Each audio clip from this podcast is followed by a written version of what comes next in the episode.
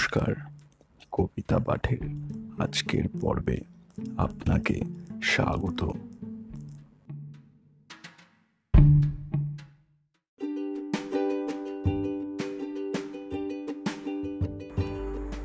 আজকে আমার নিবেদন কবি সুকুমার রায়ের বিখ্যাত কবিতা নেড়া বেলতলায় যায় কবার।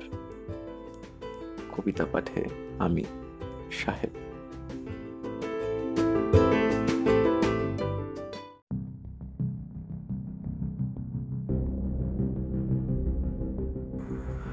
রোদে রাঙা ইটের পাঁজা, তার উপরে বসল রাজা। ঠোঙা ভরা বাদাম ভাজা খাচ্ছে, কিন্তু গিলছে না। গায়ে আটা গরম জামা, পুড়ে পিঠ হচ্ছে জামা রাজা বলে, বৃষ্টি নামা, নইলে কিচ্ছু মিলছে না।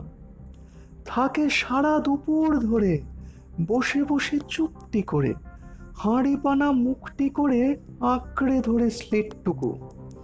ঘেমে ঘেমে উঠছে ভিজে ভেবা চাকা একলা নিজে, হিজিবিজি লিখছে কি যে বুঝছে না কেউ একটুকু। ঝাঁঝা রোদ আকাশ জুড়ে মাথাটার ঝাঁঝরা ফুঁড়ে। মগজেতে নাচছে ঘুরে রক্তগুলো ঝনর ঝন ঠাঠা পড়া দুপুর দিনে, রাজা বলে, আর বাঁচিনে ছুটে আন বরফ কিনে, করছে কেমন গা ছন সবে বলে, হায়, কি হলো? রাজা বুঝি ভেবেই মলো। ওগো রাজা, মুখটি খোলো, কও না ইহার কারণ কি? রাঙা মুখ পানসে যেন, তেলে ভাজা আমসি হেন।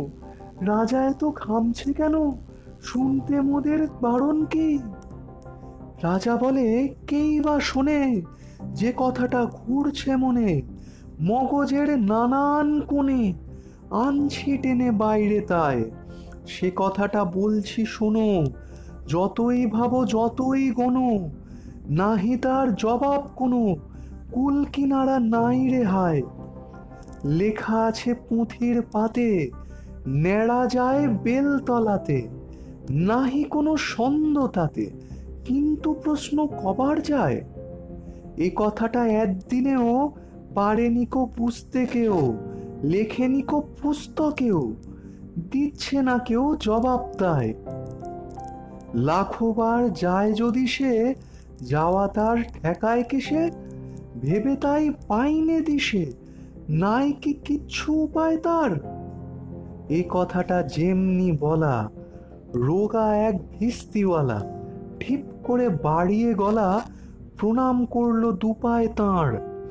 হেসে বললে, আজ্ঞে সে কি?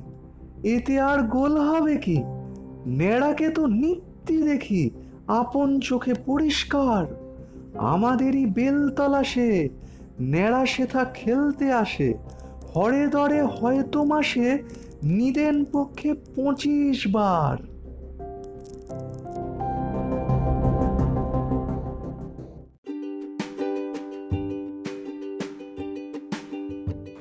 শ্রোতা বন্ধুদের কাছে অনুরোধ, অবশ্যই জানিও কেমন লাগছে আমার কবিতা পাঠ।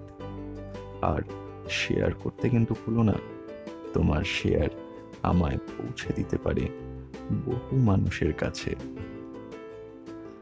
এছাড়াও, আমার আপকামিং এপিসোডসের আপডেটস পেতে সাবস্ক্রাইব করো আমার চ্যানেল ধন্যবাদ।